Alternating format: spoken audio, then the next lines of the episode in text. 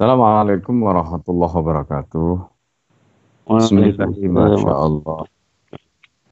بسم الله ما شاء الله.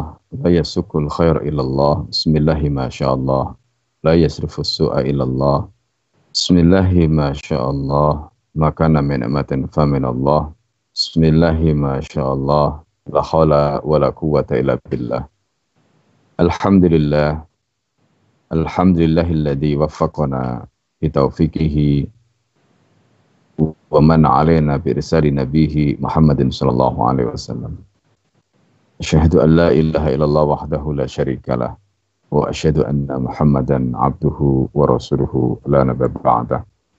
رب اشرح لي صدري ويسر لي أمري واحلل عقدة من لساني يفقه قولي. اللهم إني أعوذ بك أن أذل وذل أذل وذل aw adlima aw udlama aw ajala aw yajala alayya.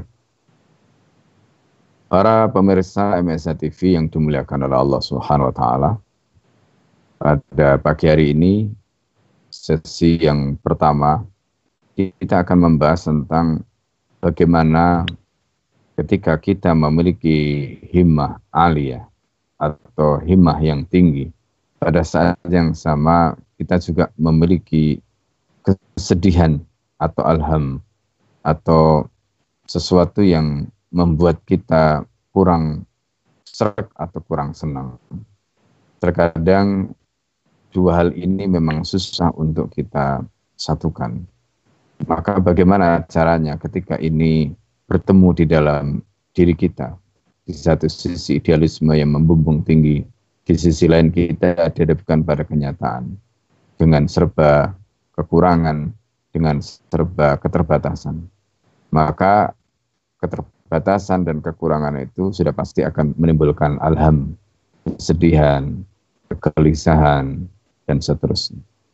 Bagaimana semua itu tidak mengganggu himmah kita. Bagaimana semuanya itu tidak merusak himmah kita. Agar kemudian kita tetap memiliki himmah aliyah. Banyak kisah di masa lalu kita menyaksikan bagaimana imam-imam hebat. Mereka bukan lahir dari keluarga yang berada. Imam Syafi'i dilahirkan dari keluarga yang miskin, dilahirkan sebagai anak yatim.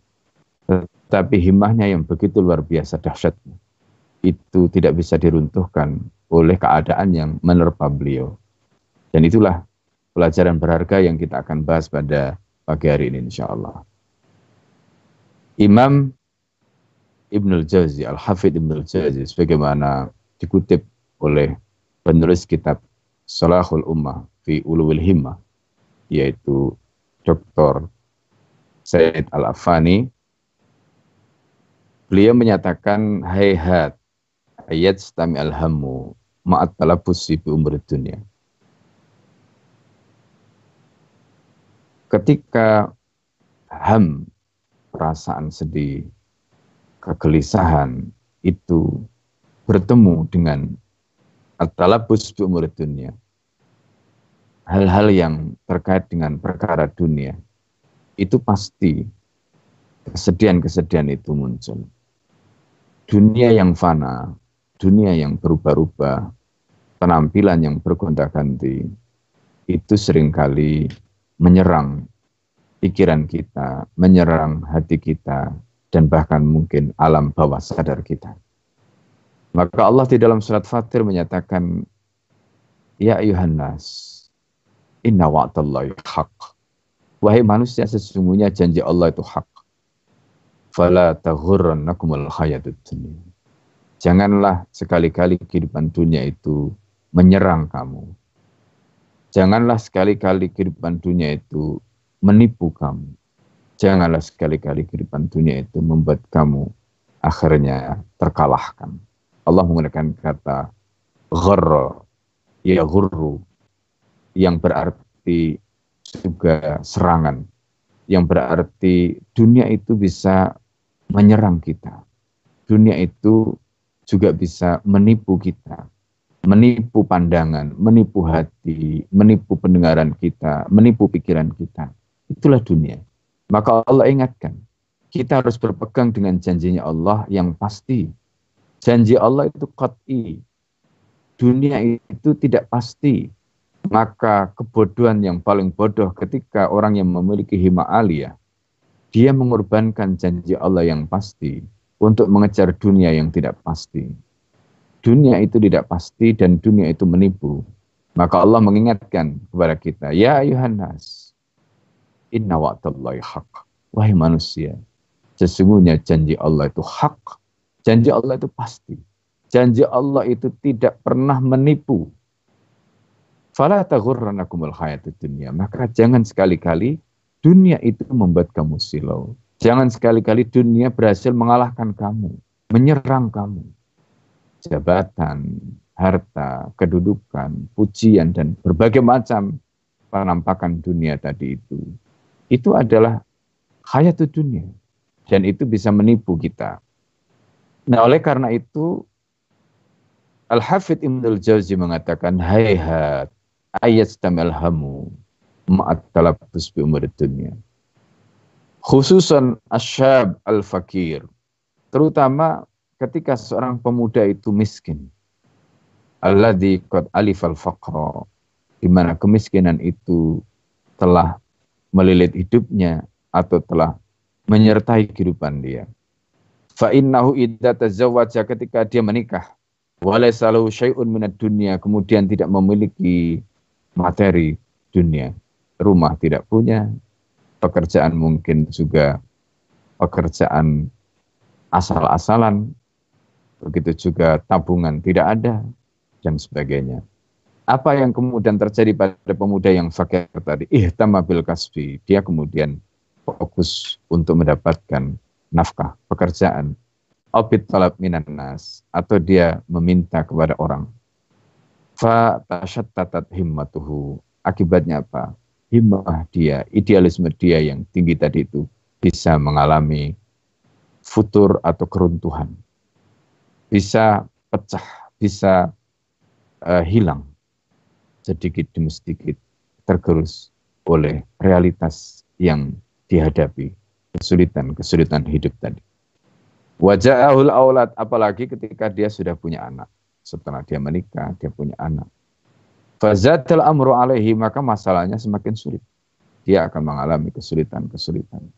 Bebannya semakin bertambah. Wala yazalu maka dia terus menerus akhirnya mencari rukhsah untuk dirinya, mencari keringanan untuk dirinya, mencari justifikasi, mencari pembenaran fima yuhassilu ila yatalabbas bil haram. Bahkan untuk mendapatkan hampir-hampir menyentuh perkara yang haram. Bahkan terhadap perkara yang dilarang kemudian akhirnya dia mencari cari pembenaran. Ini berangkat dari alham. Ketika orang itu punya kesedihan karena kekurangan, ketika orang itu punya kegelisahan karena kekurangan. Pada saat yang sama dia punya tanggungan, pada saat yang sama dia punya kewajiban yang harus dia pikul untuk survive, untuk bertahan hidup. Dan inilah yang terjadi. Wa may yufakir siapa yang berpikir fahimatuhu mayakulu imahnya itu adalah apa yang dia makan wa mayakulu ahluhu dan apa yang dimakan oleh keluarganya wa ma tardo bi azzaujatu minan nafaqah wal kiswa dan apa yang diridhoi oleh istrinya baik itu belanjanya maupun pakaiannya. Walaisa lahu dalika dan dia tidak memiliki yang lain. Artinya ketika dia tidak memiliki semuanya itu sementara di satu sisi dia harus berpikir mencari makan untuk dirinya mencari makan untuk keluarganya mencari sesuatu agar istrinya ridho mencari sesuatu agar pakaian istrinya tampak tidak ketinggalan dengan pakaian teman-temannya. Karena mungkin ketika dia melihat istrinya kalah pakaiannya, kalah penampilannya, dia mungkin merasa sedih atau bahkan mungkin tersiksa. Fa'ayu lahu. Ini pertanyaannya, apa kira-kira hati yang akan dia rasakan? Apa kira-kira perasaan yang akan dia dapatkan ketika dia melihat semuanya itu? Wa'ayu hammin yastami'u dan apa kira-kira kesedihan, kegelisahan yang akan berhimpun atau bertemu di dalam hatinya. Para pemirsa MSA TV yang dimuliakan oleh Allah, itulah keadaan ketika orang itu menghadapi ham, menghadapi kegelisahan atau kesedihan atau kesulitan hidup. Pada saat yang sama, dia memiliki himmah. Yang himmah itu mengantarkan dia pada kemuliaan. Tetapi apalah daya kemudian ketika dia dalam hidupnya menghadapi situasi yang sulit seperti itu. Hayhata wallahi la yastamul ham wal ainu tanduru ilan nas wasam'u yasma'u hadithahum wal lisan yukhatihum wal qalbu mutawazzi'un fi takhsili ma minhu. Maka yang muncul kemudian kalau kita lihat bagaimana ketika mata melihat orang, bagaimana mata telinga mendengarkan apa kata orang, lisan mereka membicarakan, hati mereka ibaratnya karena mendengar ini ngomong begini, mendengar ini ngomong begini. Di satu sisi dia juga terus dihinggapi kegelisahan, kesedihan karena punya tanggungan-tanggungan yang harus dia selesaikan. Kemudian orang itu boleh jadi mengatakan, Fakir fa'asna, apa yang akan saya lakukan dalam situasi seperti ini? Maka nasihat yang berharga diberikan oleh Al-Hafidh Ibnul Jauzi. Nasihat yang luar biasa. Apa kata beliau?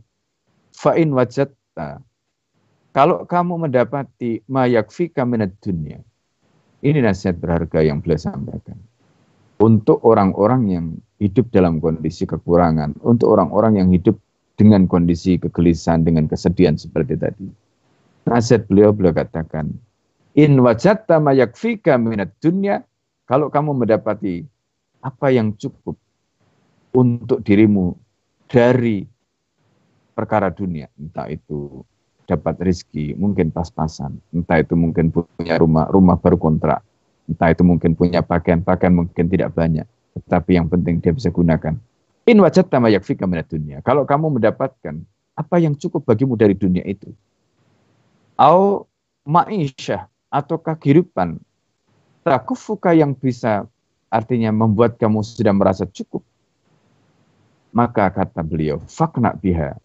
Sikap terbaik adalah kona'ahlah. Waslah. Terimalah. Jangan mengeluh. Jangan kalau orang Jawa bilang, jangan ngoyo.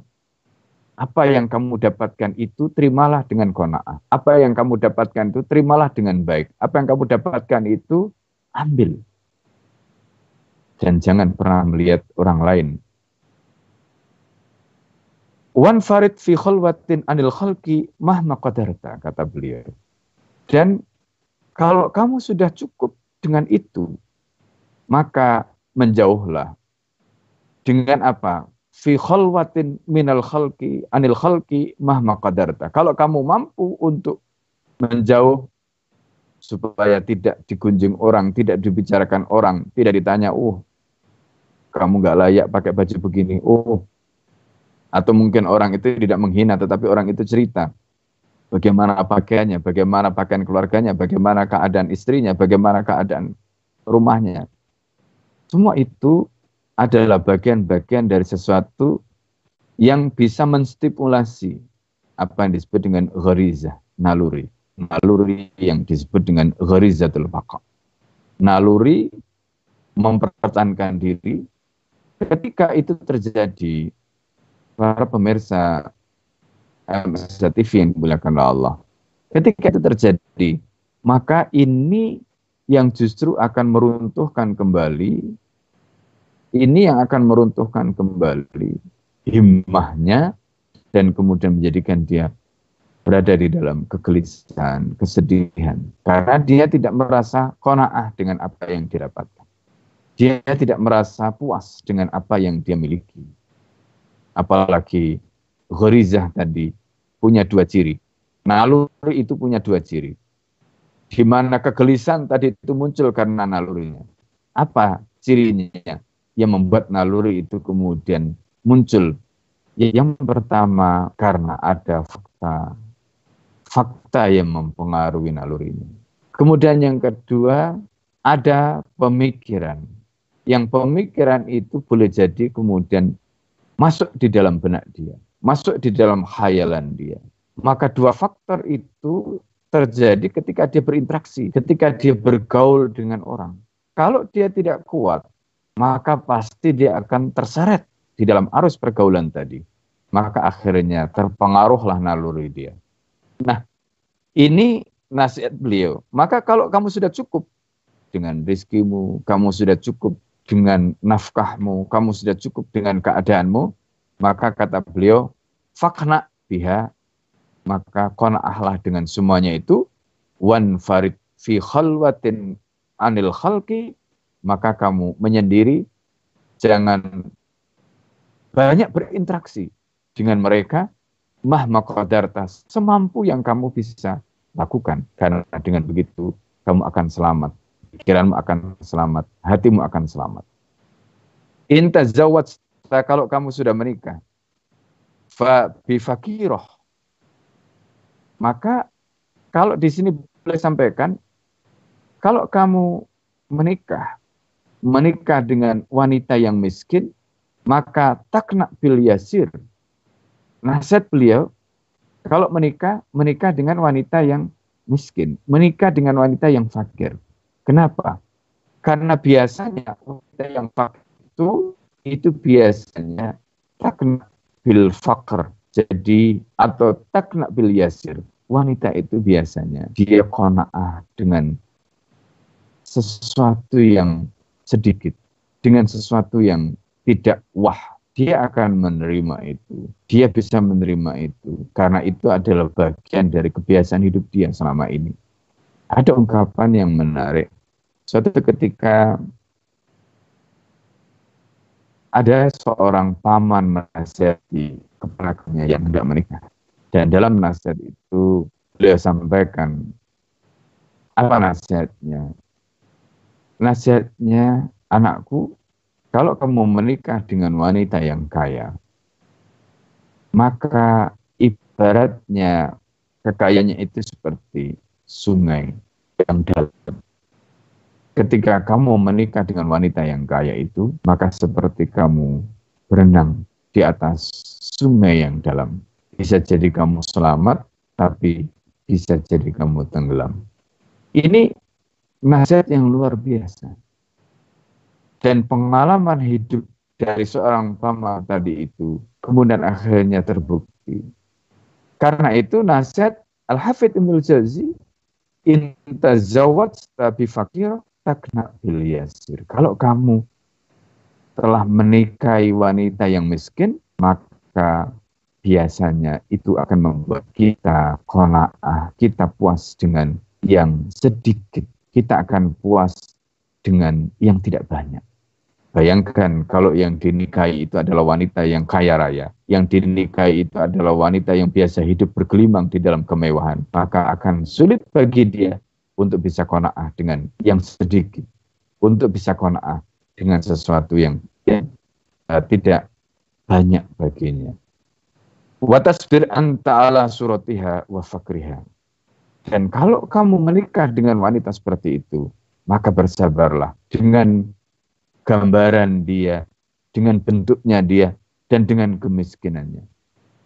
Wala tatruk nafsaka tatma ila man taht taju ila fadri nafaqatu. Kamu jangan membiarkan diri untuk tamak, untuk ambisi ila man tahtaj ila fadri nafaqati kepada orang yang membutuhkan kelebihan dari nafkah tadi itu.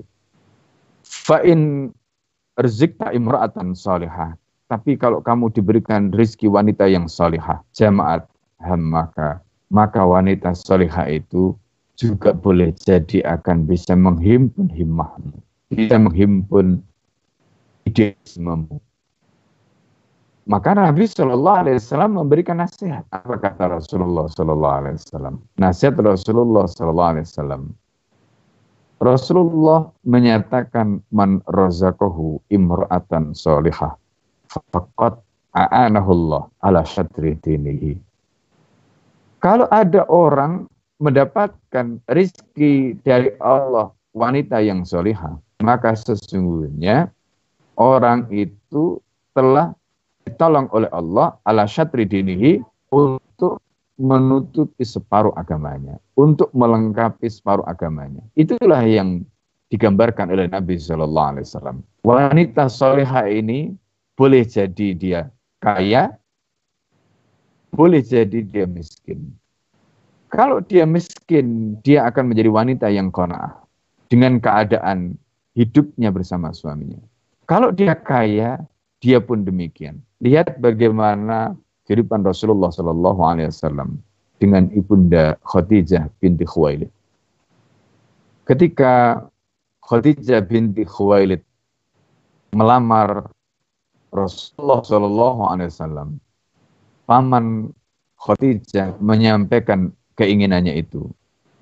Ketika itu Rasulullah Shallallahu Alaihi Wasallam tidak memiliki apa-apa.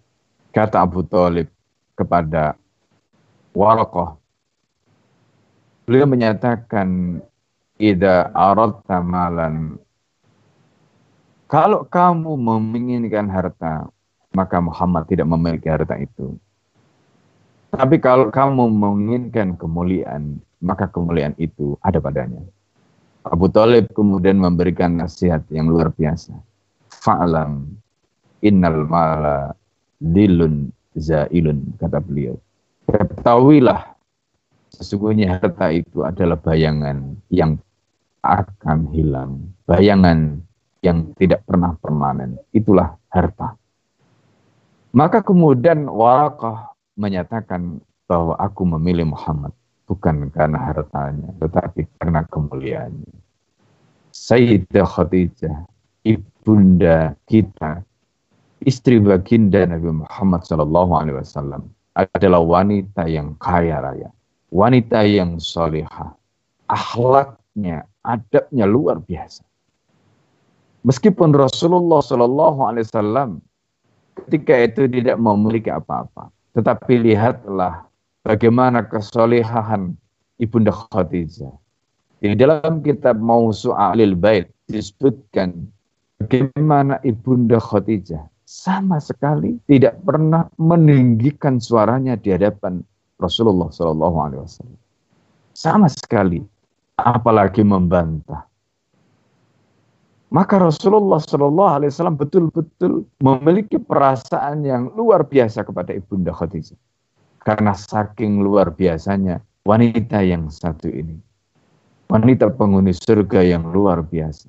Sudah kaya raya, cantik, nasabnya mulia, kemudian akhlaknya luar biasa. Dan beliau memiliki sifat yang penyayang yang luar biasa harta yang dimiliki oleh Bunda Khadijah, wanita solihah ini, begitu menikah dengan Rasulullah Shallallahu Alaihi Wasallam, semua diserahkan kepada Nabi. Terserah Nabi Muhammad mau digunakan untuk apa. Ketika itu Rasulullah Shallallahu Alaihi Wasallam belum menjadi Nabi.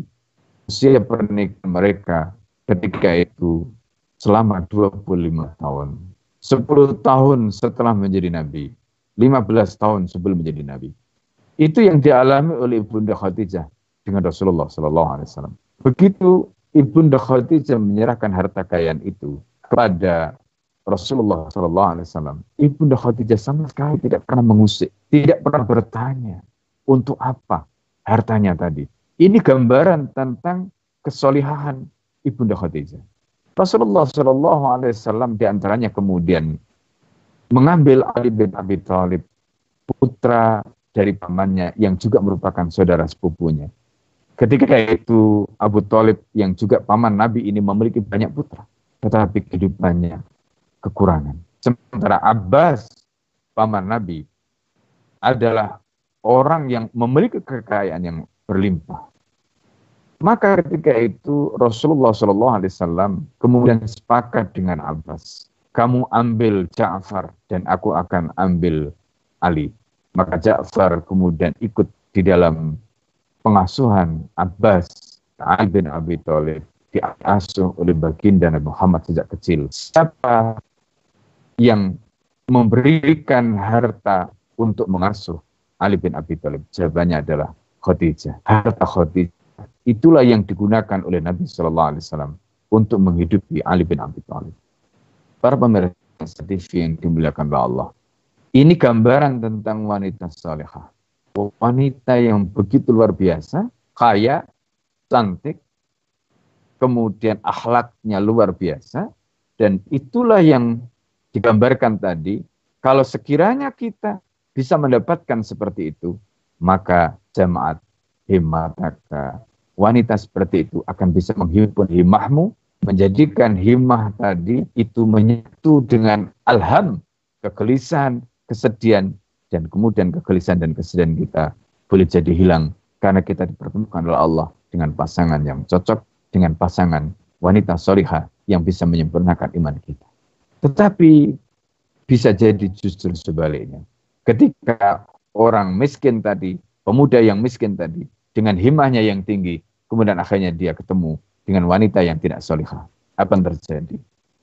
Maka boleh jadi dia justru mengalami keruntuhan himahnya karena dia harus memenuhi apa menjadi tuntutan tuntutan kesedihannya gelisahnya tadi.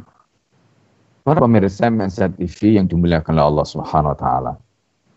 Karena itu ini yang harus kita pahami. Nasihat dia kemudian fadaka wa ilam takdir. Kalau kita bisa mendapatkan seperti itu fadaka maka itulah yang akan kita dapatkan. Wa ilam takdir kalau kamu tidak mampu, fa mu'alajatus sabri asrah minal mukhatarah. Bagaimana caranya? Maka ya caranya adalah dengan sabar. Sabar itu lebih baik dari kita banyak kemudian berandai-andai daripada kita memasukkan diri kita, menjerumuskan diri kita di dalam bahaya. Hilangnya himmah, membuat kita menjadi orang yang hina, atau kemudian kita membayangkan bayangan-bayangan atau kita kemudian membayangkan sesuatu yang mungkin mengada-ada atau yang aneh-aneh. Kalau itu terjadi, maka kita akan masuk di dalam mukhatarah tadi. Bisa bahaya yang boleh jadi bahaya itu akan menjerumuskan kita. Na'udzubillah, summa na'udzubillah. Oleh karena itu, saya ingin menutup penjelasan ini dengan firman Allah Subhanahu wa taala. Kalau para pemirsa MS TV membuka saya ada tadabbur Al-Quran surat Toha ayat 130. Di dalam surat Toha ayat 130 itu Allah mengingatkan kita. Apa kata Allah? Fasbir alama yakulun. Maka bersabarlah kamu terhadap apa yang mereka katakan. Bersabarlah kamu Muhammad terhadap apa yang mereka katakan. Kemudian Allah Subhanahu wa taala melanjutkan ayat ini dengan mengatakan wasabbih dan bertasbihlah kamu. Sucikanlah, hujamkanlah kemahasucian Allah itu bihamdi rabbika dengan memuji Tuhanmu qabla tul isyamsi sebelum matahari terbit. Wa qabla ghurubiha dan sebelum matahari tenggelam. Wa in an dan di tengah malam fasabbih maka bertasbihlah. Sucikanlah kemaha sucian Allah Subhanahu wa taala. Wa atrafan nahar dan di tengah-tengah siang di ujung-ujung di penghujung ujung siang itu la'allaka tardo. Semoga engkau dengan semuanya itu menjadi ridho. Para pemirsa MSC TV yang dimuliakan Allah. Ayat ini mengajarkan kita. Pertama, tidak ada siapa pun yang bisa lepas dari omongan orang. Orang baik dibicarakan, orang buruk dibicarakan. Sempurna dibicarakan. Islam yang begitu luar biasa dibicarakan. Allah yang maha sempurna dibicarakan. Karena tidak ada yang selamat dari ucapan orang.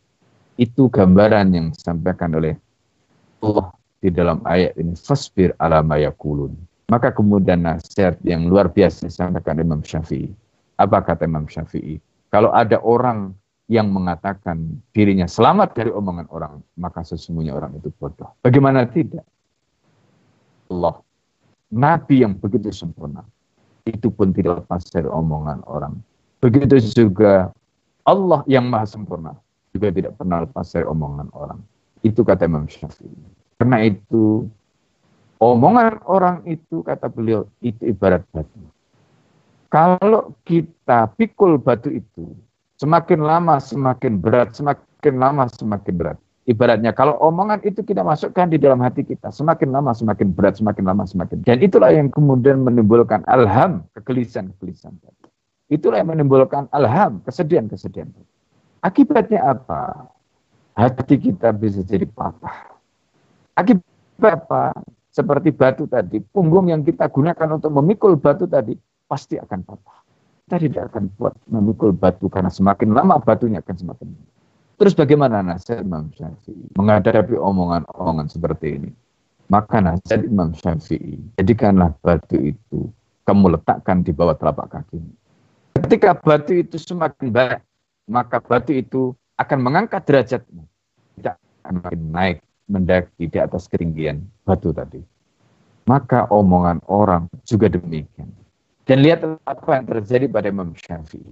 Seperti yang saya sampaikan di awal tadi. Imam Syafi'i adalah imam yang lahir dari keluarga yang kaya seperti Imam Abu Hanifah.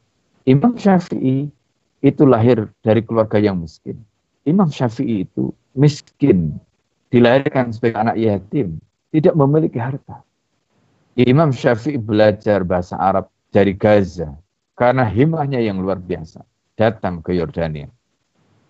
Imam Syafi'i setelah itu dibawa oleh ibunya dari Gaza datang ke Mekah untuk belajar kepada Ibnu Uyainah. Imam Syafi'i bersama ibunya dari Mekah kemudian berangkat untuk ke Darul Hijrah. Imam Darul Hijrah. Siapa dia?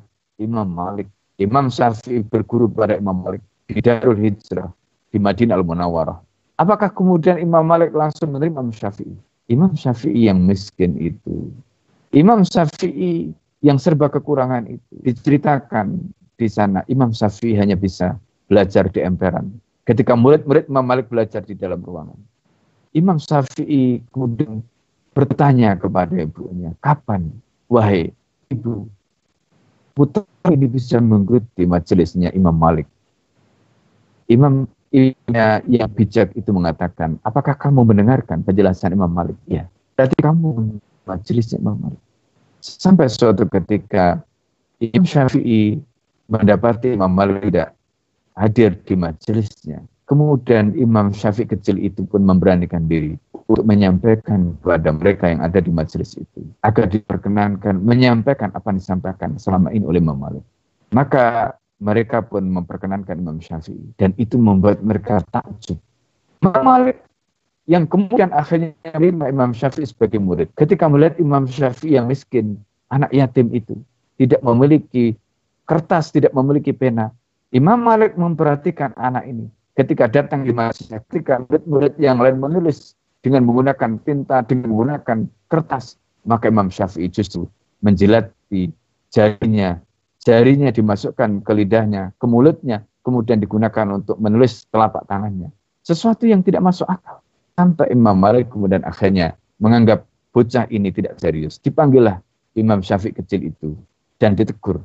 Maka ketika ditegur, Imam Malik, Imam Syafi'i mengatakan, Ya Sayyidi, fa inni fakirun, fa, fa inni yatimun, wa ummi fakirah. Ini kata Imam Syafi'i, aku adalah anak yatim dan ibuku adalah orang yang miskin. Tidak sanggup untuk membelikan kertas, tidak sanggup untuk membelikan tinta. Subhanallah. Tetapi kalau menginginkan apa yang Tuhan sampaikan itu, Al-Fakir ini sampaikan insya Allah. Imam Malik seolah-olah dihadapkan pada satu tantangan. Ketika dihadapkan pada tantangan seperti itu, Imam Malik ingin menguji Benarkah ini serius di dalam belajarnya selama ini di majelisnya Imam Malik? Imam Malik yang dikenal tegas tidak kompromi itu pun akhirnya menguji kehebatan Imam Syafi'i. Dan subhanallah, semua yang disampaikan Imam Malik, tidak ada satupun kata, tidak ada satupun kalimat yang hilang dari ingatan Imam Syafi'i. Semua dihafal di luar kepala. Membuat Imam Malik takjub melihat kehebatan Imam. Ini adalah gambaran bagaimana kehebatan Imam, Imam Syafi'i yang mampu memper pertemukan antara alham bagaimana kesedihan, bagaimana kegelisahan tadi karena kekurangan, karena kemiskinannya dengan hima aliyah tadi. Dan itulah yang seharusnya menjadi pelajaran penting bagi kita semua. Maka ketika kita belajar tentang hima aliyahnya Imam Syafi'i, membuka mata kita semua. Bahwa semua kita punya harapan, semua kita punya mimpi. Dan mimpi itu insya Allah dengan izin dan pertolongan Allah bisa kita wujud. Dan inilah yang sebenarnya di antaranya kita ingin bangun dengan konsep mat wakaf. Kita ingin membantu umat Islam yang mereka memiliki mimpi besar untuk mencetak anak-anak mereka menjadi orang-orang yang luar biasa. Pada akhirnya ketika nanti kekuatan ini Allah pertemukan ada ada mereka-mereka yang mau berwakaf, ada mereka-mereka yang mau berdonasi pada saat yang sama mat ini menyediakan SDM-SDM yang luar biasa. Kemudian ada umat Islam yang tidak memiliki kemampuan, maka di situ akan bertemu semua kebaikan tadi. Dan di situlah insya Allah hima aliyah tadi akan bisa diwujudkan sebagaimana Imam Syafi'i lahir di masa lalu. Saya kira itu yang saya bisa sampaikan dan semoga apa yang kita sampaikan ini bisa memberikan kita sadaran juga bagaimana caranya kita sebagai orang yang memiliki ham tadi tidak kehilangan hima aliyah kita. Dan Allah wa iyyakum Assalamualaikum warahmatullahi wabarakatuh.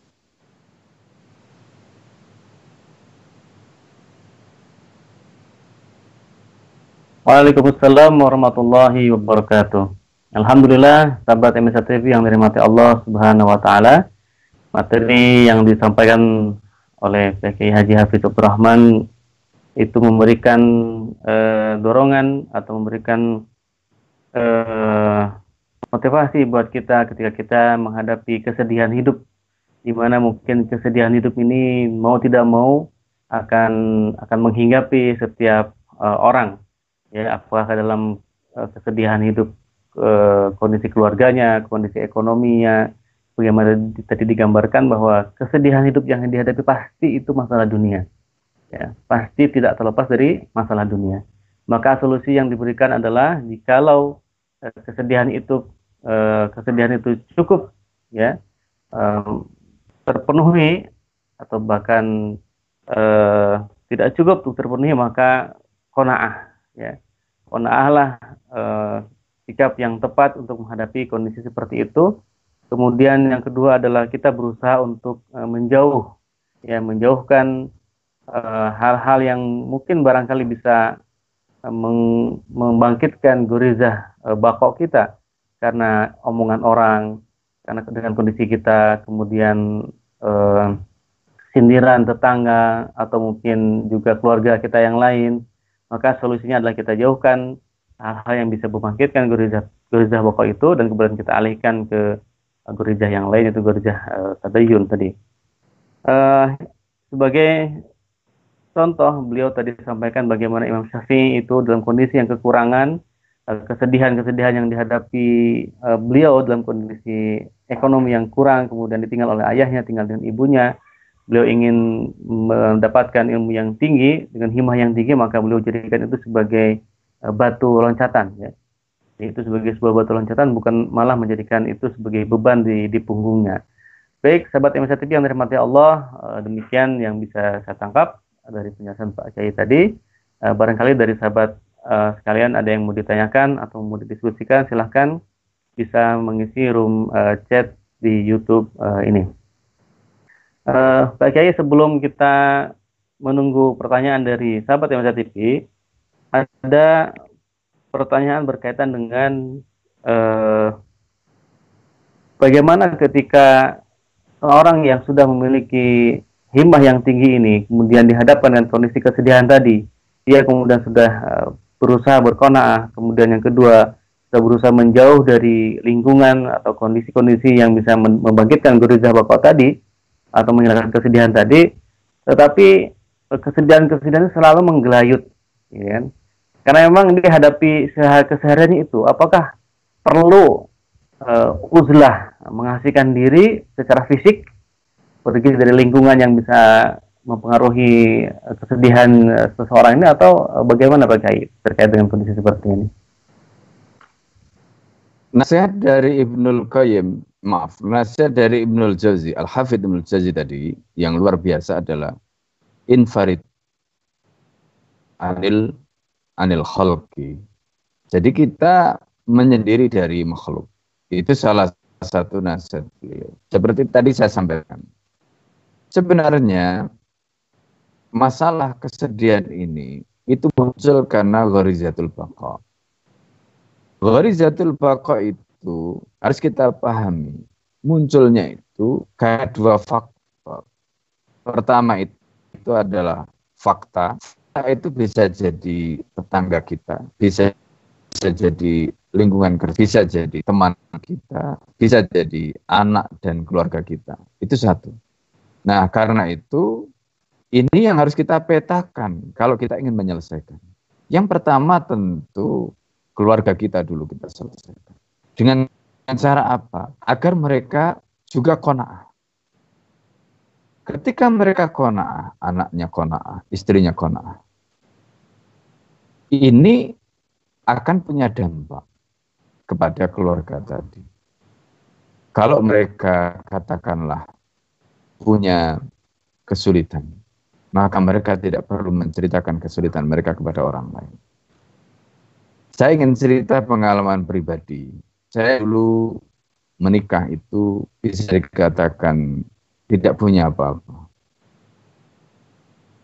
Dan persis seperti nasihat Ibnul Qayyim, maaf, Ibnul Jauzi tadi bahwa istri yang toleha atau pada saat yang sama mungkin pilihan kita memilih wanita biasa saja bukan orang yang berada dan seterusnya tadi itu juga punya dampak pada psikologi kita tetapi yang paling penting sebenarnya adalah apa yang tadi saya sebutkan ketika kita menghadapi situasi seperti itu maka pengalaman yang saya alami ketika itu kita berkomitmen pokoknya kalau ada yang baik kita ceritakan kepada orang tua kita, keluarga kita. Kalau ada yang tidak baik, kita tutup. Kita tidak perlu ceritakan. Karena ada kalimat bijak yang mengatakan faida bulitum fastatiru. Kalau kamu mendapatkan bala, kamu sembunyikan bala itu. Kamu jangan ceritakan bala itu. Kesedihan, kekurangan, kemudian hal-hal yang mungkin membuat kita kurang nyaman tadi. Itu adalah bagian dari bala yang Allah Subhanahu wa taala berikan kepada kita. Maka ungkapan bijak tadi mengatakan faida bulitum fastatiru. Kalau kamu mendapatkan ujian bala, maka tutuplah, sembunyikanlah. Jangan kamu pernah ceritakan kepada siapa pun. Nah, ketika itu kita sampaikan kepada istri kita, ketika itu kita sampaikan kepada anak-anak kita, maka yang tampak di hadapan orang lain adalah kebahagiaan. Maka yang tampak di hadapan orang lain adalah keceriaan, bukan kesedihan. Nah, ini adalah salah satu cara bagaimana kita melakukan pemetaan tadi. Baru kemudian ketika keluarga ini solid, maka dia akan bisa menghadapi mungkin tadi suara dari tetangganya, mungkin dia akan bisa menghadapi suara dari keluarga besarnya. Karena dia bermasyarakat, dia berkeluarga. Nah, suasana seperti ini yang harus kita ciptakan. Dengan cara apa? Apa yang dinyatakan Allah dalam surat Toha ayat 130 tadi itu, yaitu fasbir alama ya ya kulu kamu sabar terhadap apa yang mereka ucapkan. Jadi ini perintah Allah kepada Nabi. Sabar. Nabi saja menghadapi itu. Maka kemudian supaya kita tidak terbebani dengan itu bagaimana? Wasabbih bihamdi rabbika. Berarti hmm. Allah memerintahkan kita supaya kita mengkonversi gharizatul baqa tadi. Ucapan orang yang membuat dada kita panas, ucapan orang yang membuat telinga kita panas. Dikonversi dengan apa? Wasabbih bihamdi rabbika. Kamu bertasbihlah. Hujamkanlah kemasucian Allah itu dengan cara memuji Allah. Ketika kita dibuli, kita memuji Alhamdulillah. Ketika kita dibicarakan orang, kita memuji Alhamdulillah. Alhamdulillah, Alhamdulillah. Itu yang Allah sampaikan kepada Nabi. Ketika itu kita miliki, maka ujian-ujian tadi itu akan bisa kita konversi. Maka kita akan keluar menjadi the winner, pemenang. Tapi kalau kita tidak bisa seperti itu, maka gharizatul bako yang membawa kepada kita kesedihan tadi itu akan bisa meruntuhkan himmah kita. Akibatnya apa? Maka kemudian kita kemudian dan runtuhlah himmah itu dan kemudian kita terseret pada hal yang kita cari itu sesuatu yang tidak pasti. Harta, kedudukan, jabatan, kekayaan, rumah itu tidak pasti. Ada mungkin teman kita yang sama seusia dengan kita, dia mendapatkan harta yang berlimpah. Apa yang dia lakukan tidak bisa kita tiru. Karena masing-masing mendapatkan jatah dari Allah yang berbeda. Wa yunazzilu biko dari mayasya, begitu kata Allah apa yang Allah turunkan pada dia tidak diturunkan pada kita. Kita tidak bisa mengejar apa yang dia dapatkan. Maka Allah mengatakan, Innal fadla biyatillah yu'ti mayyasha. Anugerah kemuliaan itu di tangan Allah. Allah memberikan kemuliaan itu kepada siapa saja yang Allah kehendaki. Maka kita tidak perlu dan tidak boleh iri dengan kemuliaan-kemuliaan yang Allah berikan pada orang lain. Itu kuncinya. Kalau itu kita miliki insya Allah. Ya. Nah, kalau misalnya itu sudah upaya untuk melakukan konsolidasi ke dalam tadi sudah kok masih saja seperti itu, berarti bayangan kita tentang akhirat, bayangan kita tentang kenikmatan di akhirat itu termasuk sedikitnya atau sebentarnya kehidupan dunia tadi, itu yang harus kita ingatkan sehingga kita bisa bersabar. Maka perintah Allah tadi fasbir alama yakulun. Bagaimana bisa bersabar dengan menghadirkan pemahaman bahwa kita ini hidup tidak lama dibandingin kehidupan di akhirat kita tidak lama. Itu harus terus kita ucapkan di dalam hati kita. Kemudian di akhirat itu lebih panjang daripada kehidupan kita. Kalau itu berhasil kita lakukan insya Allah. Apa pun yang kita hadapi, kita akan bisa bersyukur. Itu saya kira.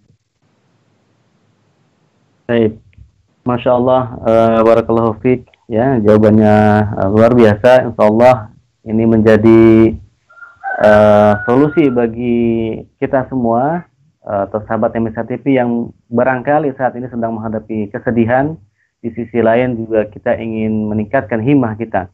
Maka solusi ini adalah solusi yang luar biasa. Ya, bisa kita langsung praktekkan dalam kehidupan sehari-hari dan mudah-mudahan dengan kita mengikuti kajian ini setiap uh, pekan akan terus meningkatkan himmah kita terus kita akan berusaha untuk menyelesaikan masalah-masalah hidup kita.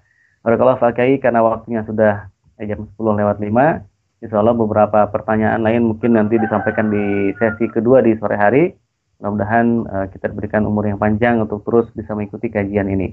Terakhir, uh, sebelum kita tutup, uh, ada poin penting yang ingin Pak Kiai tegaskan atau kuatkan di pertemuan kita kali ini. Tafadol Pak Kiai.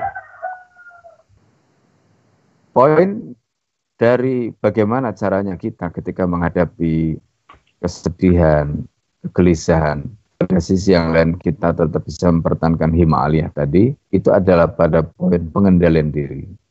Bagaimana caranya kita bisa mengendalikan diri kita? Kuncinya adalah pemahaman kita terhadap ghoriza naluri tadi, baik itu ghorizatul baqa, ghorizatul nau, ghorizat dan apa yang Allah sampaikan dalam surat At-Taubah 130 tadi itu memberikan contoh yang nyata kepada kita. Ketika ghorizah baqa muncul orang bisa emosi, supaya emosi reda, maka Allah perintahkan fasabbih bihamdika, bihamdi rabbika. Itu perintah. Di mana perintah itu artinya Allah memerintahkan pada Nabi untuk mengkonversi supaya gharizatul bakok yang muncul, emosi yang muncul karena ucapan orang tadi, itu bisa dikendalikan dengan meningkatkan idroksila billah, dengan meningkatkan gharizah tadayunnya tadi, yaitu dengan bertasbih kepada Allah, memuji Allah, dan seperti dalam pembahasan sebelumnya, kita harus selalu husnudan kepada Allah. Kita harus selalu husnudan kepada Allah. Ketika kita selalu husnudan kepada Allah, maka tadayun kita ada di itu kemudian akan membentuk kesadaran, membuat kita lapang menghadapi keadaan. Dan itulah yang juga menjadikan kita bisa kona'ah. Kona'ah menerima apa pun yang Allah berikan. Karena kita selalu husnudan kepada Allah. Kita tidak pernah mengeluh dengan sedikitnya pemberian.